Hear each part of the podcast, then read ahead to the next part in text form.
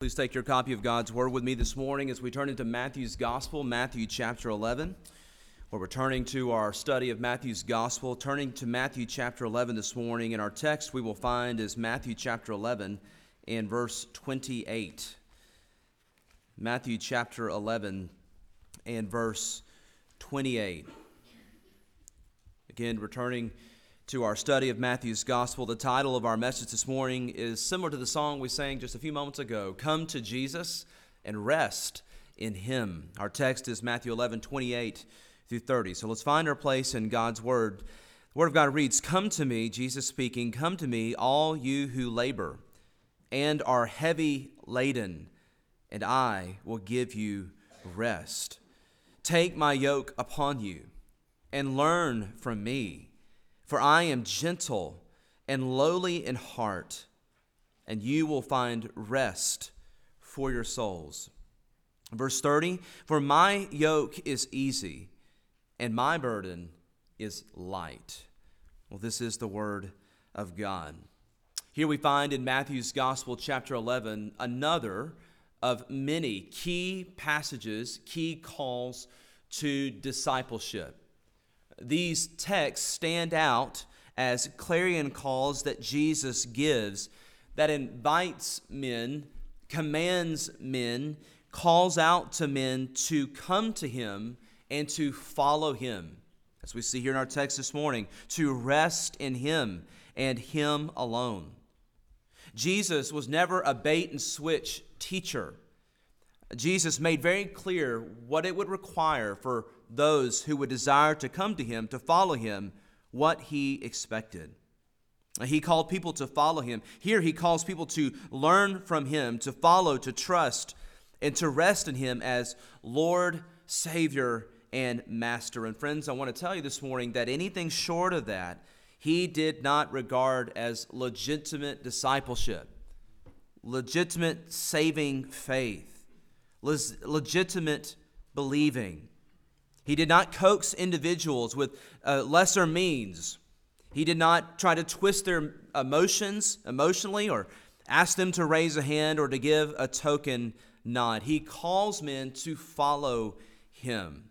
Matthew chapter 4 verse 18, he called out to Peter and Andrew, those brothers as we've seen, James and John, and he told them he says, "Follow me, and I will make you fishers of men." And that text says they immediately left their nets and followed him. Again, another passage where we see is a clarion call to discipleship. We've already studied Matthew chapter 8 that parallels with Luke 9:57 of the would-be disciples, the almost disciples. One was too hasty. He said, "Jesus, I'll follow you wherever you go." Another was too hesitant, and in Luke's gospel we see that another one was too homebound. For different reasons, for different purposes, they had a an initial response to be a disciple, to follow Jesus, but yet it was not lasting. They did not come and rest in Him, they rested in their mom and dad. They rested in property. They rested in emotions, which quickly dissipated. Just as soon as the desire came, it quickly went as well. Here we see Jesus again turning in this pivotal moment in Matthew's gospel, making it clear that those who are not willing to follow him with their whole heart do not really believe in him at all. Those who would desire to come to him as Savior, but not allow him to rule over them as Master, do not really want him. What they want is a, a friend, what they want is a casual companion. What they desire is an occasional counselor that they can turn to when they need him, but otherwise they have it. They've got their lives under control. What they want is a part time life coach or mentor. We see none of those things that are in vogue today. That's today's modern usage of what men are looking for, what pastors aspire to give to people. But we see none of those things when we look into the Word of God. Here we see Jesus speaking for himself. And what we see here is that this call, these calls, this particular call, is comprehensive, absolute surrender, wholehearted. John chapter 12, verse 25, Jesus reminds those there present, He says, He who loves his life will lose it, and he who hates his life in this world will keep it for eternal life. If anyone serves me, let him follow me. These are the calls, the explanations, the teaching that Jesus gives, not just to the 12 apostles, but to those who are present anytime he teaches and preaches. So again, Jesus calls men to follow him completely, trustingly, savingly. As we look at this passage, just uh, it's been a couple of weeks since we've been here in Matthew chapter 11. I want to remind us that this is a key turning point in Jesus' ministry from Matthew's perspective. Matthew's been teaching us and leading us along and showing us the ministry, biography, and the works and teachings of Christ. But yet we've come to Matthew chapter 11, which is an unusual chapter. If you remember at the beginning of chapter 11, you'll find there, beginning 11, verse 1, John the Baptist has a, a crisis moment in his ministry. And so he sends messengers to Jesus to ask of him for affirmation Are you the one that we preached? Are you the one? Please confirm that we should not be looking for another. We, we studied that in depth and in detail. This is a turning point in the public ministry of Jesus, in where people who love his miracles that Matthew has described for us in chapter 7 through 10, what we find here is chapter 11, they're turning from Christ. They are rejecting his claims. They will hear this teaching of Jesus and they will turn from it, not desiring his yoke and his rest. Here, in fact, at the end of chapter 11, Jesus gives a public acknowledgement to the rejection of the many in the hometowns where he's been performing these miracles and where he's been teaching. Look, verses 20 through 24.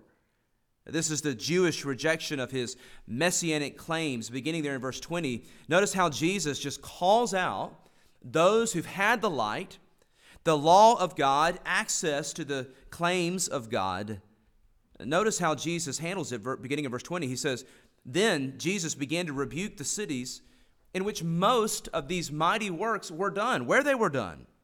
Because, notice here, they did not repent. They've seen the miracles of Christ. They've heard the teaching of Christ. Verse 21, he says, Woe to you, Chorazin! Woe to you, Bethsaida! For if the mighty works which were done in you had been done in Tyre and Sidon, then they would have repented long ago in sackcloth and ashes. What we have here is a, a comparison, a greater than, a less than. He says, You have seen much light, you've seen the witness of God, and yet you do not believe. And your condemnation will be great. If Tyre and Sidon, those wicked cities, had seen what you have seen, they would have repented already. And so he pronounces a judgment upon them. Then, verse 23 Capernaum was Jesus' home base for operations, according to what we find in Matthew Gospel. And notice what he says. He says, And you, Capernaum, you who are exalted to heaven, you will be brought down to Hades. For if the mighty works which were done in you had been done in Sodom, it would have remained until this day. In other words, they would have repented, and they would still be here today and not have suffered the judgment fires of God's wrath if they had seen what you have seen. Then, verse 24, but I say to you, it shall be more tolerable for the land of Sodom in the day of judgment than for you. Friends, what is this telling us? What is this teaching us? Uh, Jesus is not shying away from the reality of judgment against unbelief. Jesus is making it clear you have seen, you have heard, you have heard, you have seen, and yet you will not repent. And I'm here to tell you, Jesus tells them, you will suffer for all eternity because you are rejecting the light that God has given to you. In fact, chapter 11, verse 25, what we find here is that Jesus, then proceeding through this passage, letting, setting up the context, is that Jesus then, to the open public present that day, begins to praise his Father. Here we find that Jesus is not shy regarding the doctrine of election. Here, Jesus gives praise and glory to his Father for his infinite wise counsel. Verse 25, notice what Jesus says. Jesus answered and said, I thank you, Father, Lord of heaven and earth, that you have hidden these things from the wise and prudent and have revealed them to babes. The wise in this context is, I believe, different than the wise that Paul mentions in 1 Corinthians chapter 1, talking about the same topic but a different angle.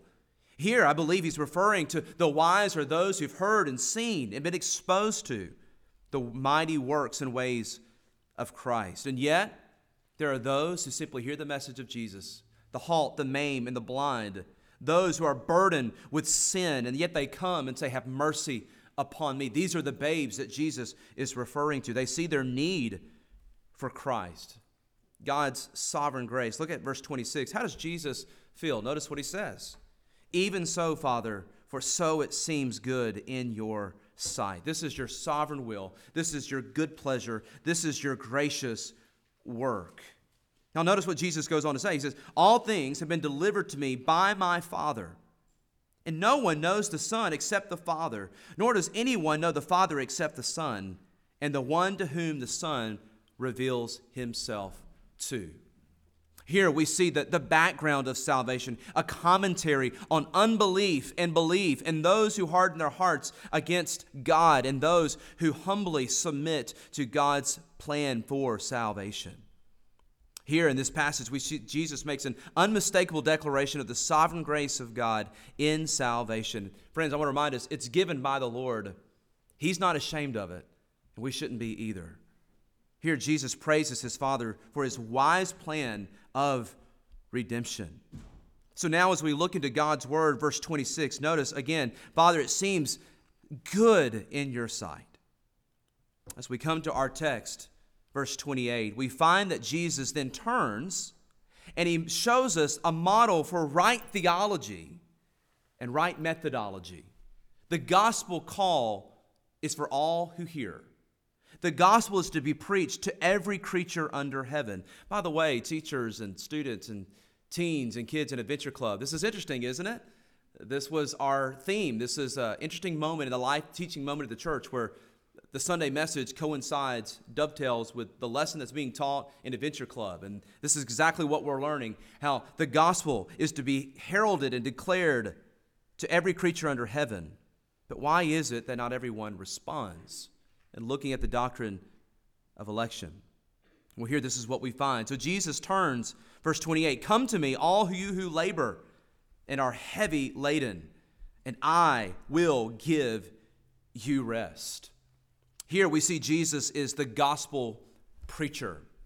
Jesus is not preventing men from coming to him. Jesus is calling men to come to him. He says, Come to me, all you who labor and are heavy laden, and I will give you rest. Verse 29 Take my yoke upon you and learn from me, for I am gentle and lowly in heart, and you will find rest for your souls. Friends, this passage is the only passage in the Gospels where we see this particular passage of Scripture. This is not in the other Gospel records. Matthew here gives us a glimpse, a portrait of Christ that is absolutely stunning. It is absolutely beautiful. This text does not just show us what Christ does, but hear me please, it shows us who he is. Do you know Christ as he is? We know about him. We know what he's done. Those things are good and right. There's nothing wrong with that. But here is one of those heartbeat texts that shows us his nature. It shows us a glimpse into his personality and person, linked with his call upon our life. This morning, we'll frame our thoughts briefly around these three points. Number one, a saving call, verse 28. Number two, a sanctifying command. And then number three, a satisfying promise. A satisfying promise. Number one, first of all, I want you to note a, a saving call in verse 28. What we find here in verse 28 is the greatest call ever given to mankind. There have been many calls throughout the church history. There's been many famous sermons preached. There's been many invitations given, extended to individuals, but this right here is the greatest of all. Verse 28 is the saving call that Jesus extends not only to these present here that day in Matthew's recording, but to all who hear, to all who read of this text and hear it preached. This is Jesus' clarion call to us here, even this morning. This is one of those texts that strikes and stands out in a way that is beautiful and distinct and different. Notice with me the elements in this call where Jesus turns and he says, Come to me. This is a command come to me. This is the first step, friends, of discipleship. As we mentioned, this is a, a key passage of would you desire to know Jesus? Would you desire to follow Jesus? Well, you must first come to him. You must come to him by faith. Before you can follow Jesus, you must come to him. Now, as elementary as that is, there are many this morning who are attempting to follow Jesus, but here's the problem they haven't come to him. They're attempting to go about in the sense of the flesh, in the duties of life, and the life of the church, and the, the rhythms of grace. They're trying to do it. They're trying to do Christianity. The problem is they just don't know Him. They don't know the Lord of Christianity. And so, hear fresh and anew, friends. Don't hear this message for, for the person here, and the person here, the person here, the person here. Don't hear it for someone else. Friends, hear it for your soul this morning. Have you come to Jesus as He is, as you are? Have you come to Jesus by faith? Hear the, the word of Christ this morning. Come to me. Notice this call, uh, this saving call is personal, it's private and exclusive, and yet it's also present. Verse 28 Come to me. Who? You come to me. You who hear this word this morning, you who hear this message this morning, all who've ever heard this message, this is for you. You must come. You come to Christ. I invite you, come to Christ this morning. I am not Christ, but I echo the message of Christ when I say, come to Christ. Not come to me, not come to the church, not come to a program, not come to any type of duty or ministry. Come to Christ. Run to Jesus. Come to Jesus and rest in Him. It's personal uh, this call is for you this morning. It's not, it's not for me. It's not just for me, I would say. It's not just for someone else. It's for you. Yes, you. You who are addicted, you who are weary, you who are morally self righteous, you who are grieving, you are on and on and on we could go. We could start describing sin and grief and anxieties of the soul, all of it. You. It's for you. This is a personal call. Come to Jesus. It's also exclusive. Come to Him. No one else, as I've mentioned. And it's also for us who are in Christ, friends, we never leave Him. It's present, continual. Come to Jesus, abide with Jesus, and rest in Jesus all the days of your life. And not just all the days of your life, but for all eternity. This is what salvation is. John chapter 17, verse 4 this is life eternal. Jesus prays to his Father for his disciples that they may know you, that they may know me, that they may know us and your Son, whom you have sent. This is what salvation is to enter into the glories of Christ, to accept his personal call, to be called of him, this exclusive call. And to those of us who have, to continue to abide in this call. Verse 28 Come to me. It is for those who read this and hear this. Notice what Jesus doesn't say, as I've already mentioned. Don't come to do something. Don't come to do some things for Christ. Don't go to the food pantry. Don't come to the, the clothes closet. Don't come to uh, evangelism. Don't come. So many people are trying to earn their way to Christ. They're trying to earn merit and favor in Christ by taking up the rhythms of grace, which are good in and of themselves, but that's not salvation. We don't do these things for approval with Christ. We do them because we, because we love Christ. So many people come so close and yet they miss it. And they think these things, good things, all the things we could describe here this morning, we could take up a, a legal pad and pass it around and come up with probably 200 things that we used to do or are doing now or people we've known of and say, yeah, but this is not coming to Jesus. Come to Jesus. Well, here, notice what Jesus says it's exclusive. Come to me, Christ. John chapter 5, verse 40 Come to me that you might have life, yet you are unwilling to come to me so that you may have life. John 14, verse 6, Jesus said to him, I am the way, the truth, and the life. No man, no one comes to the Father but by me, except through me. Again, who is this call for? Well, going back to our text, verse 28, all you who labor and are heavy laden. This word labor means literally weary, weary of work or hardened task, what the effect of hard labor. It's the result of it labor, a, beating, exertion. Weariness that is induced from heavy labor to the point of becoming exhausted and passing out. Here, Jesus is just describing this spiritually, though. Come to me, all of you who are weary in this labor. You're trying to earn approval with God. You're trying to earn your salvation for God, and you are weary. You never know if it's enough. Have you prayed enough? Have you tithed enough? Have you gone to Mass enough? Have you gone to all these hoops and rigmaroles? Have you heard enough preaching? Have you been to church three times this week? Have you on and on and on? Listen, all of those things are what men attempt to do in the place of coming to Christ. And they're weary. Secondly, we see who is this call for? Those who are laboring to the point of exhaustion. But notice another description Jesus gives here those who are heavy laden. Jesus knows his audience well, doesn't he? He's already made multiple references to how these who are here that day have been burdened down not by the Word of God, but they've been burdened down by extra biblical commands and laws and rituals. And they're looking everywhere else for salvation except for Christ, the coming of the Messiah, as God has promised. He knows his audience well. It means overburdened, uh, this word picture means weary of travel, uh, something carried. Uh, it can even mean the freight of a ship that is sinking because the freight on that ship is just too much and it goes under heavy laden. How many of you have often learned in your travels to learn to travel light? Uh, you know, when you first started traveling, you traveled with every suitcase you had. You got the biggest suitcase, and you put everything in there just for what ifs and, and uh, all the contingencies. But what you forgot was that everywhere you went, you had to take that luggage too.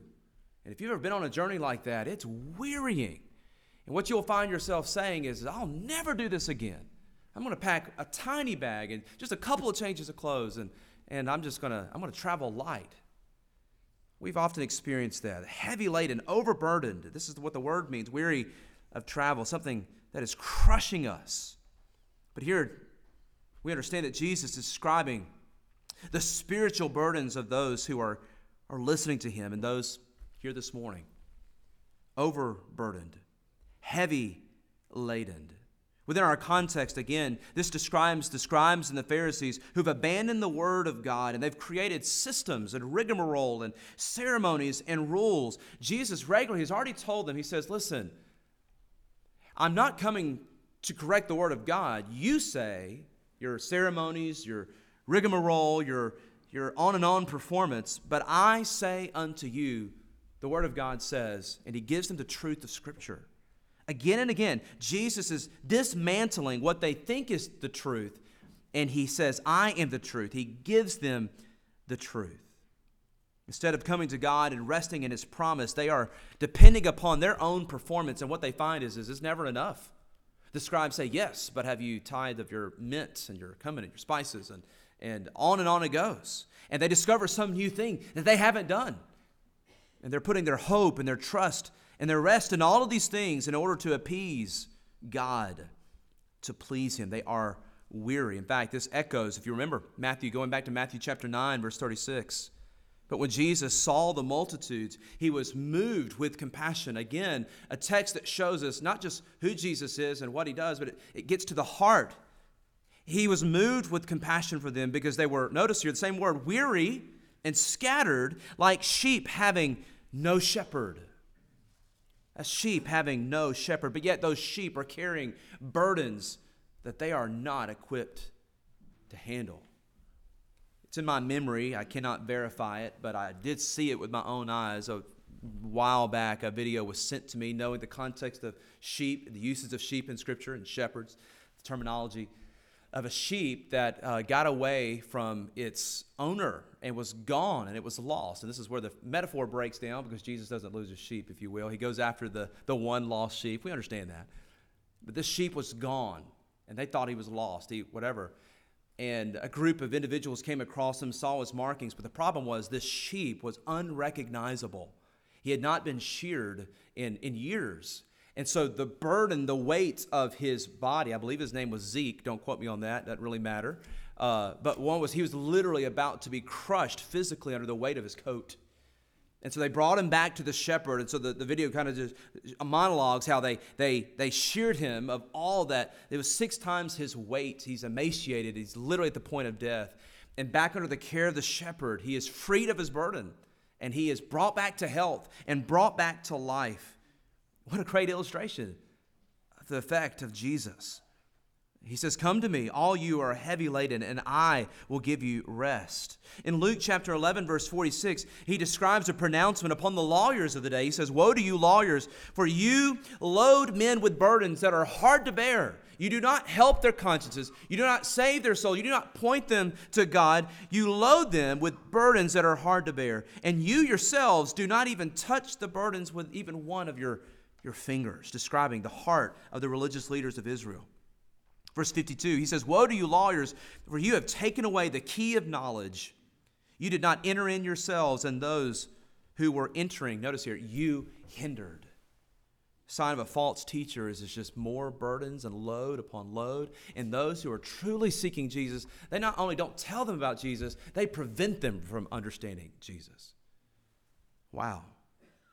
Here we see that Jesus is the true shepherd who calls men to himself all who are weary in sin, everyone who is exhausted from effort and performance, trying to find God, trying to please God their own way, the way of Cain that we see at the very beginning of the Bible that leads to death and destruction and anguish. And he calls men to himself to rest by faith, receiving his grace. Heavy laden because of weary and burdened. In 1930, a man named Joseph Crater it's a famous unsolved mystery in American life. He had an Italian dinner with friends in New York City and enjoyed those moments. But at that point, no one knew that would be his last meal. He intended to go home. He got into a taxi cab and he was never seen again. The mystery began to circulate. People began to look and search, and theories began to emerge because of the fact that he was a Supreme Court judge and justice. Could it be a former client or some type of ruling and enemies coming against him? Was it the mafia, which he was very famously working against? They found a note in his home with a check for his wife, and all the note said was simply this I am so very weary. Love, Joe. Never to be found again. One of the most famous unsolved crimes in, again, American history. Friends, are you weary this morning? I have no doubt that your weariness is different than someone else's weariness. I have no doubt that what you are struggling with is different than other people around you, but all of us have the same need, and that is the Lord Jesus Christ. All of us need the same answer, and that is the Lord Jesus Christ. So man says, Come to me. Jesus says, Come to me. Another aspect of this call, as we look here in verse 28, is notice what Jesus does not say. He says, Come to me, all who labor and are heavy laden, and I will give you, notice here, rest. And more about that in verse 29. But notice, Christ does not say, Come to me, all you who need help, self improvement, and I will give you more steps to follow. That is what so many pastors and preachers and teachers and Christians are trying to do today. We're, we're talking about Christ. We're talking about the resources, about we're, everything around the periphery or, or effort and those types of things. But have we met Christ? Do they know Christ? Have we introduced them to Him? What Jesus here is doing is not how to ism, but soul rest that He describes. This word rest means physical rest, spiritually rest. At its heart, it means to be spiritually refreshed. Literally, I will rest you. Come to me, Jesus says, and I will rest your soul. You who are anxious, addicted, burdened, weary, come to me. I will rest you. This is the work of Christ. You come, hear the call. He'll open your heart, respond to the message, and enter into the joy of the bread of life. This speaks of spiritual refreshment, reviving this is a continual call, friends, for all of us. Have you ever lost your way? Have you ever just gotten off track and you're a born again child of God? You have experienced this rest. You have tasted and seen of the goodness of the Lord. You have. but things are not right. What's wrong? Where, where did you get off track? Come to Jesus, be revived and refreshed. Literally, let Him rest you. Bring about this refreshment within you. Could it be that you're distracted by other things? For example, Luke chapter 12, verse 19, the rich man thinks he has control of his stuff, but yet his stuff has control of him. He thought he could rest. In fact, he tells his soul, My soul, he's going to build barns. He's got so much stuff. His business is expanding, and he, he's, he's looking for the, he's living for the here and now. And so it's no problem to build barns. It's no problem to continue to advance the kingdom of God. But this man is not advancing the kingdom of God. This man is advancing him, his agenda, his own ambitions and plans. And he says, My soul. And then the Lord says, You are not aware that your soul will be required of you even tonight. He had no time for his soul. He had no time for the rest of Christ because he's encumbered about with the things of this world. Secondly, verse 29, we see this is a sanctifying command. There's the opening call that Jesus gives. It's a call to come be with him. And before we move on from that, I just want to say this finally we must be with Christ before we can work for Christ. Again, just want to nail that home. In fact, the reason true worship is expressed and manifested through service is because we love Him, because we've been with Him. It's not for salvation, but it's because of salvation. Because He's loved us, because He's changed us, because He's bought us. We desire to live our life for Him. And that's exactly what Jesus says. Notice point number two is this is a sanctifying command. He says, Take my yoke upon you and learn from me. What is it that we learn? For I am gentle and lowly in heart, and you will find rest for your souls. There's two commands here in this text. The first one here is take my yoke upon you. And the second one is learn from me. This is the essence of discipleship, friends.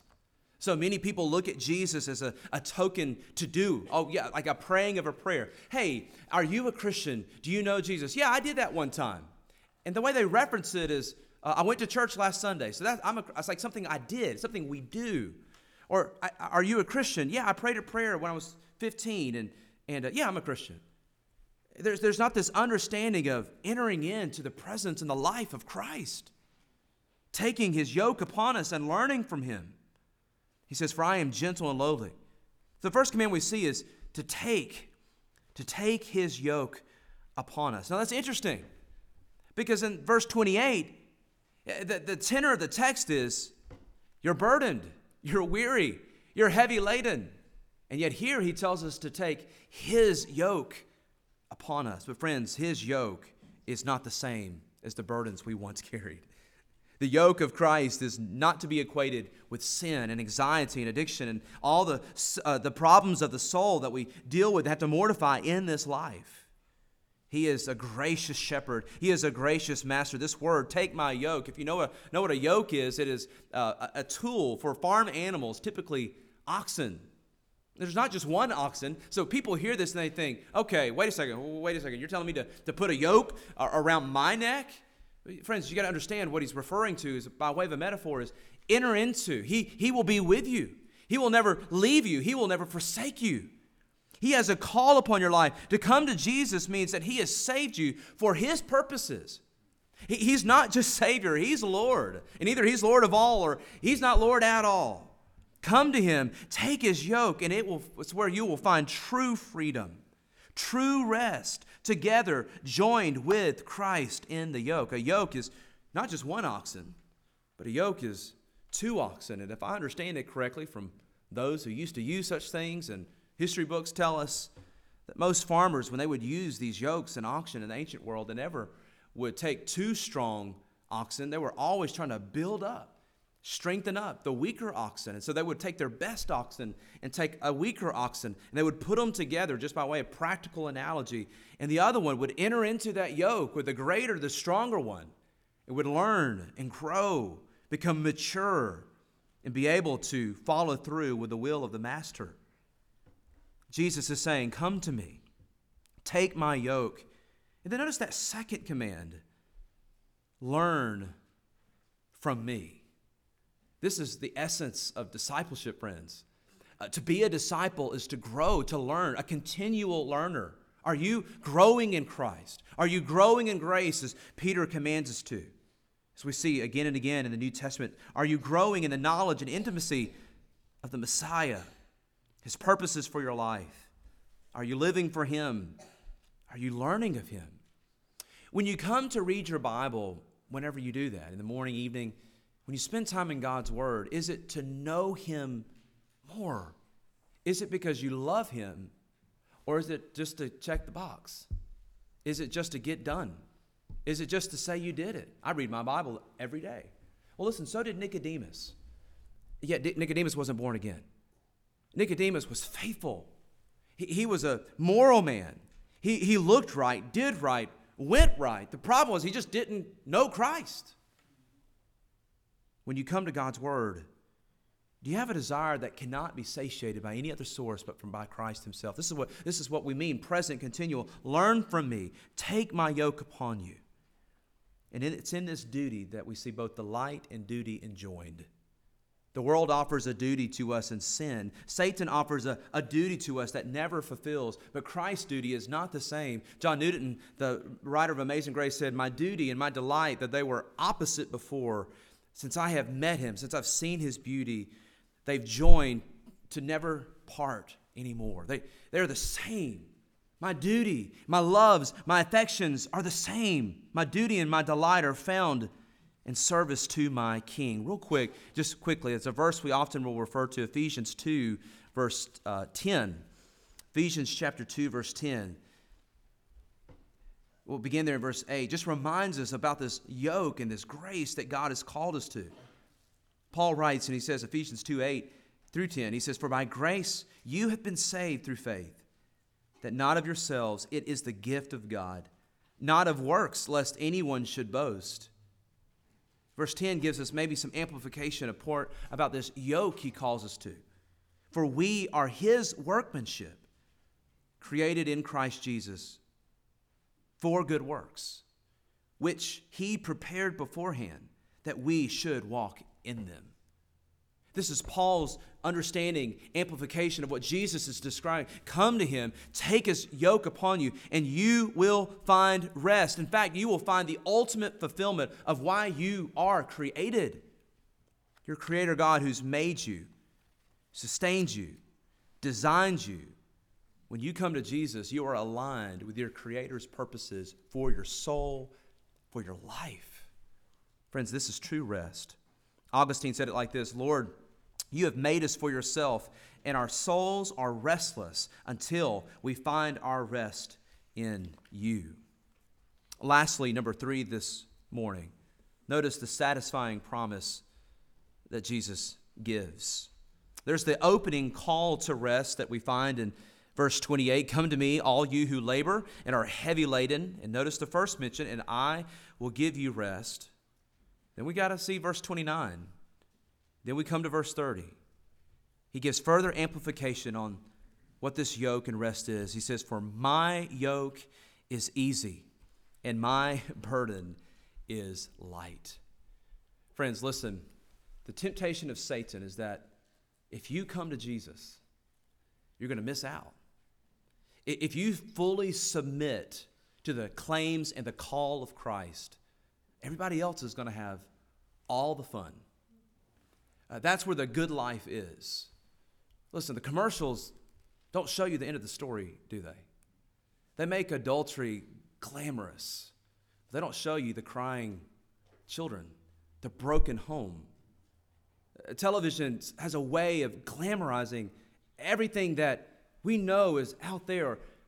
They will make drugs and alcohol look fun and glamorous, and this is where it's at. But they don't show you the people who've lost all their teeth and the vitality of life completely sat from them because of that yoke, that bondage. The whisper and temptation of Satan is simply this don't go to Jesus. Your life will be miserable. And friends, I want you to know this morning come to Jesus. This is what life is. This is what life is designed to be. This is the essence of life, not only in the here and now salvation, but for all eternity. If you want to know how things are supposed to work, come to the one who authored and designed it, as we saw last week, looking unto Jesus, the author and the finisher of our faith.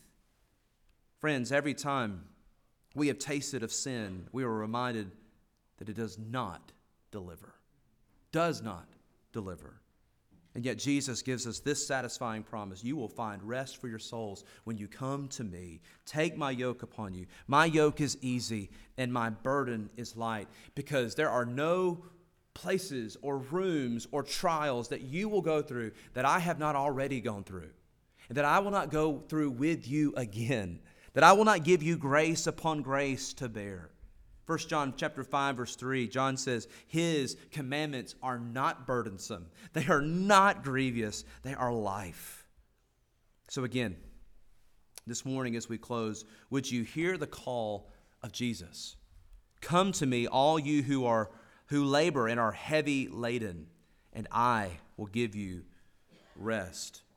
Many years ago Joseph Hart wrote the classic hymn Come ye sinners poor and needy. And I want to close with this this morning. He says, Come, you sinners, poor and needy, weak and wounded, sick and sore. Jesus, ready, stands to save you, full of pity, love, and power. Come, ye weary, heavy laden, lost and ruined by the fall. If you tarry till you're better, you will never come at all.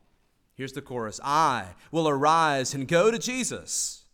He will embrace me in his arms, in the arms of my dear Savior. Oh, there are 10,000 charms. Come to Jesus and rest in him. Let's pray this morning. Our gracious Heavenly Father, we thank you for the gospel call, this key passage of discipleship. And Father, our prayer here this morning is that we would heed this call for our own souls. And Father, I pray that for those of us who are in Christ would never depart from this call. Father, in the school of faith, that we would continue to learn of you, experience and taste of the goodness of the Lord. Father, to learn of your essence, your character, your attributes, to value, to treasure them. Father, would you, this is a serious prayer that we would pray this morning. Father, would you come? By your Spirit, would you remove anything that is a hindrance to this call in our life? Now, Father, we're careful to pray this prayer because it's a serious prayer. We desire to come to you and experience and taste the rest of not only salvation, but continual growth and sanctification in you. We pray, Father, that you would identify stumbling blocks, hindrances, and give us the grace to lay aside, as we have seen, every weight which so easily detains us, besets us in this race of faith. Father, help us to taste of the rest that you provide. It's in Christ's name we pray. Amen.